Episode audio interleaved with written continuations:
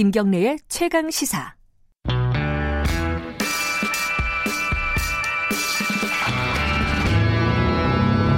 더 이상 웨이팅은 없다. 박대기 고속 경제. 네, 더 이상의 기다림은 없다. 박대기의 고속 경제 KBS 박대기 기자 전화로 연결되어 있습니다. 안녕하세요. 네, 안녕하십니까? 전화로 연결하면 박대기 기자 사진을 유튜브에 이렇게 실는데 네. 눈 맞는 사진을 실었어야 되는데 아주 어, 일상적인 사진을 실었네요. 좀 아쉽네요. 네. 삼성 출입하시죠? 네, 네 삼성 어, 담당입니다. 음, 삼성은 원래 생일 잔치 챙겨주나요? 어, 글쎄요. 제 생일은 올해 조용히 지나갔습니다. 알리고 싶지 않습니다. 그랬군요. 네. 아, 오늘 삼성전자 부회장, 이재용 부회장이 구속영장 실질심사를 받습니다. 어, 오전 10시에 하면은 통상적으로 새벽 넘어가죠? 이런 큰 사건은? 그죠? 네, 그렇습니다. 어, 내일 새벽까지 갈 가능성이 거의 확실하고요. 네. 이전에 이제 구속됐을 때 보면 그 영장 전담 판사가 검토하는 시간이 19시간 걸렸거든요. 네. 오늘 10시 반에 시작하면은 단순 대입하면은 내일 새벽 5시 반쯤에 결론이 나온다 이렇게 예측이 됩니다. 네. 이게 영장 청구서만 100페이지가 넘는다고 하고요. 수사 기록이 400건, 쪽수로는 20만 쪽이기 때문에 예. 예, 검찰에서 이 영장 전, 담 재판부에 트럭으로 배달을 했다고 합니다. 아니 이거 뭐 읽으라고 주나요? 이거 뭐 하루 만에 어떻게 20만 쪽으로 읽어요, 이거? 아마 이제 영장 전담 판사가 배정이 되자마자 네. 계속 주말에 걸쳐가지고 계속 좀 공부를 했을 것 같습니다. 예. 당연히 그렇게 했어야죠. 예. 아, 뭐 예측이 여러 가지가 있겠지만은 박대기 기자가 뭐 이걸 공부를 많이 하셨으니까 어떻게 예측을 하십니까?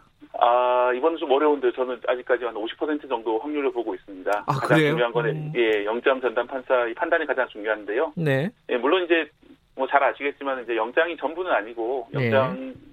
전담 판사가 이제 무죄라고 어, 이제 기각했다 하더라도 나중에 이제 유죄로 나오는 경우가 있고 그 반대 경우도 참 많이 있습니다. 하지만 뭐 우리 사회에서 영심 기능을 사실상 하고 있고요. 네.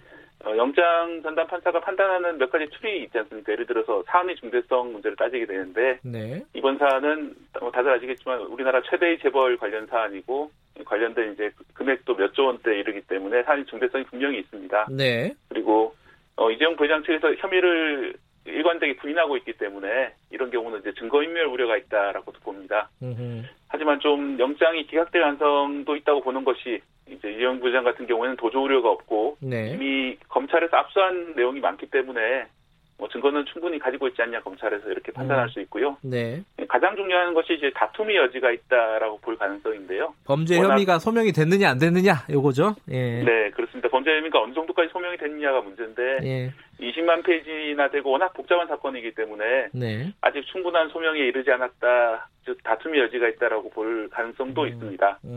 어, 다만 아직 검찰에서 제대로 공개 안 한 그런 결정적인 증거가 있을 수 있거든요. 네. 어, 직접적으로 개입한 이재용 부회장이 개입한 증거라든지 음.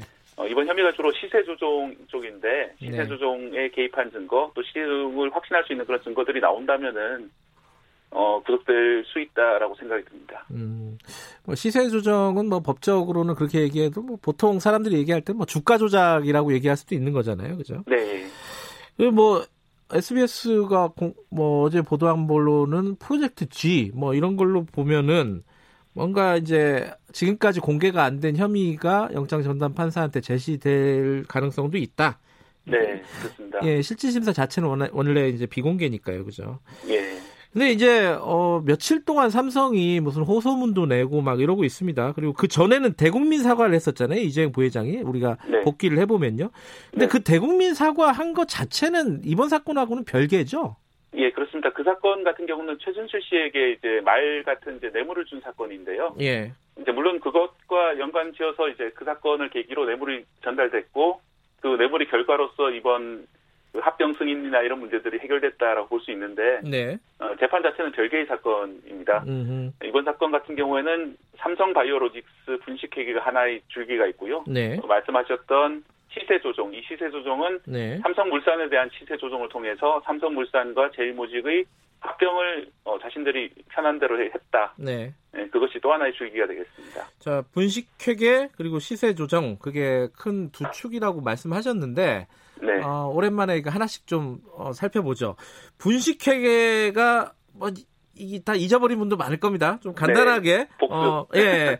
어, 말로만 들어도 이해가 될 수 있게 한번 설명을 해 주시죠. 예, 이제 삼성 바이오로직스라는 회사가 있습니다. 줄여서 삼바라고 부르는데요. 네. 이 삼바의 자회사로 에피스라는 회사가 있었는데, 예. 어, 2015년에 합병이 있기 전에 2014년까지는 이 에피스는 삼바의 자회사다, 삼, 바의 종속회사다 이렇게 세계 처리를 했습니다. 네. 그러니까 100% 지분을 가진 것처럼 세계 처리를 하다가 합병이 있은 다음에는 아니야 우리가 지분이 50%밖에 없어라고 회계를 변경을 하거든요. 네. 왜냐하면 이제 어, 숨겨진 옵션이 있었던 거죠. 네. 어, 콜 옵션이 있어서 외국 회사가 50% 지분을 행사할 수 있다라는 것을 네. 합병이 지난 뒤에야 뒤늦게 밝힌 겁니다. 네. 그래서 참여연대 같은 곳에서는 이게 삼바의 주식을 부풀리기 위해서 삼바의 종속 회사인 에피스의 50% 지분밖에 없다는 사실을 어, 합병 전에 속였다 이렇게 보고 있고요. 네.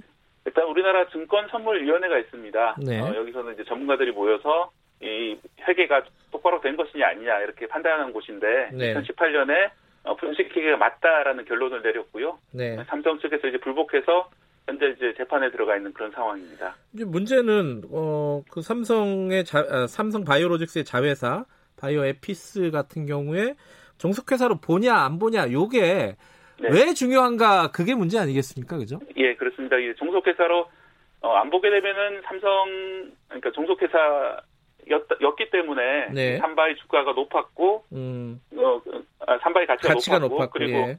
삼바의 그 모회사인 제일모직의 가치도 높았고 그렇기 때문에 제일모직 모직의 주주였던 네. 이재용 부회장에게 유리하게 합병이 됐다라는 그런 음. 논리인데요. 네, 네. 어 이제 제일모직과 삼성물산이 합병을 하게 되는데 제일모직이 3배 높은 가치를 평가를 받습니다. 네. 그걸 통해서 제일모직이 대주주였던 이재용 부회장이 어, 삼성물산을 합병하면서 이득을 많이 봤는데요. 네.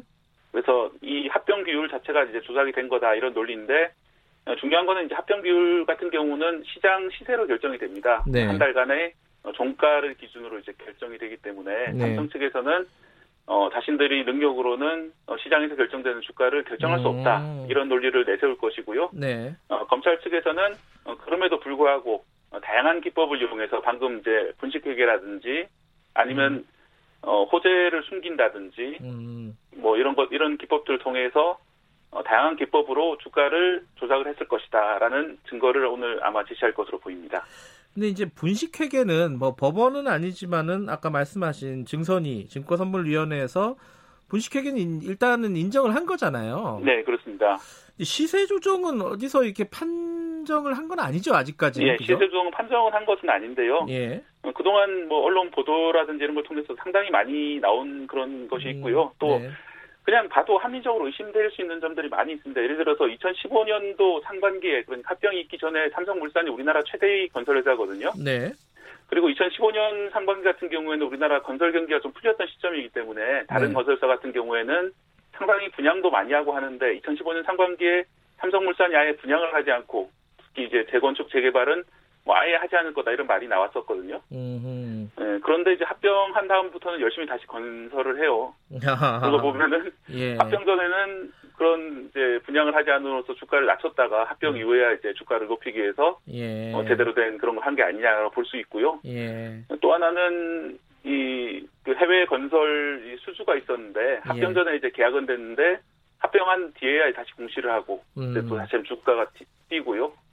뭐 그런 것들이 증거가 될 테고 아까 말씀하신 그 다른 언론 보도에서 나왔던 어, 내부 프로젝트라든지 음. 이재용 부회장의 지시 문건이 있는지 뭐 이런 네. 것들이 아마 오늘 재판에 이제 영향을 미칠 것으로 보입니다. 아, 그러니까 삼성물산의 사업이 잘 안 된다 쉽게 말하면은 그렇게 네. 합병을 즈음해서 많이들 얘기를 해가지고 주가를 일부러 낮췄다 이 얘기죠. 예, 그렇습니다. 예. 그게 바로 시세 조정. 예, 그게 뭐 흔히들 말하는 주가 조작인데. 네. 근데 삼성에서 이제 입장문을 낸 걸 보면은 뭐 이런 아까 뭐, 어, 뭐 바이오 로직스라든가 바이오 에피스 이런 회계 처리는 국제 기준에 다 맞게 국제 회계 기준에 맞게 처리했다. 뭐 이렇게 입장을 밝혔더라고요 삼성이. 네, 그게 이제 우리나라 같은 음. 경우에 이제 IFRS 국제 기준 회계가 도입된 지 몇 년이 안 됐습니다. 잘 네. 아시겠지만 네. 뭐, 그 때문에 이제 시행 초기에 약간 좀 착오가 있었다. 네. 뭐 이런 입장인데. 네. 어 거기에 찬동하시는 전문가들도 일부 있습니다. 예. 그런데 이게 뭐 작은 돈이 오가는 게 아니라 한 번에 이제 몇 천억이 오가는 그런 회계인데 예. 과연 잘 몰라서 이렇게 했을까 또 음. 그런 것도 합리적 의심이 드는 그런 대목입니다. 어, 지금 어, 이런 과정을 통해서 이건 뭐 계산에 따라 좀 다르겠지만은 이재용 씨가 어, 얻은 이득이 한 얼마 정도로 추산이 되나요?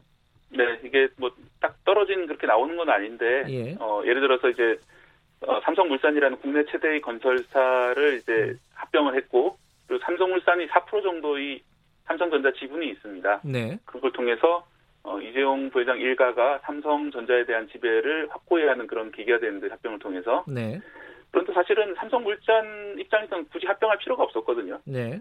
삼성물산 입장에서는 제일모직을 합병함으로써 어, 삼성물산 주주들이나 삼성물산 자체가 얻는 이익이 불분명한데도 합병이 이루어졌고요. 네. 어, 참여연대에서 계산을 해봤는데요. 이재용 일가가 얻은 이익이 한 3조 원에서 4조 원 가량 된다라고 음. 이제 평가를 했고, 네.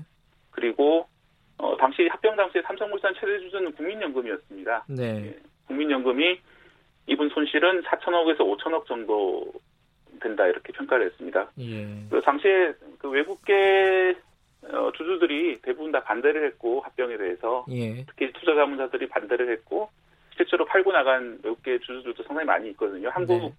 어, 최대의 재벌 관련 기업이 이런 식으로 이제 회사의 별 이득이 안 되는 합병을 일방적으로 추진해도 되느냐 이런 얘기들이 외국 그 자본가들한테 많이 나왔던 그런 음. 시점이었습니다.